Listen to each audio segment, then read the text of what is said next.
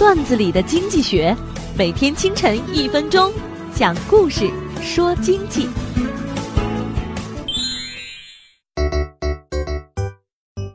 有一天，唐僧给悟空打电话，说他决定到女儿国跟女王成亲，要改变女儿国无男人的现状，重振女儿国的男子雄风。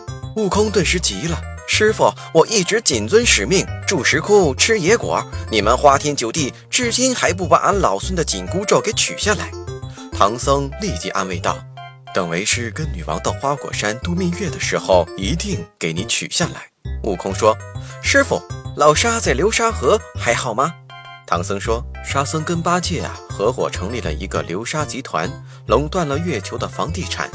悟空啊，我去跟八戒和沙僧说说，让你在流沙集团搞个保安总管的活儿。你那一身好武艺可不能荒废了。对了，蜘蛛精一直担心你，你可以考虑一下。”美国电话电报公司的总经理卡贝曾经提出一个卡贝定理：放弃是创新的钥匙。卡贝定理告诉我们一个很朴实的道理：一个人在没有学会放弃之前，是很难懂得什么是创新的。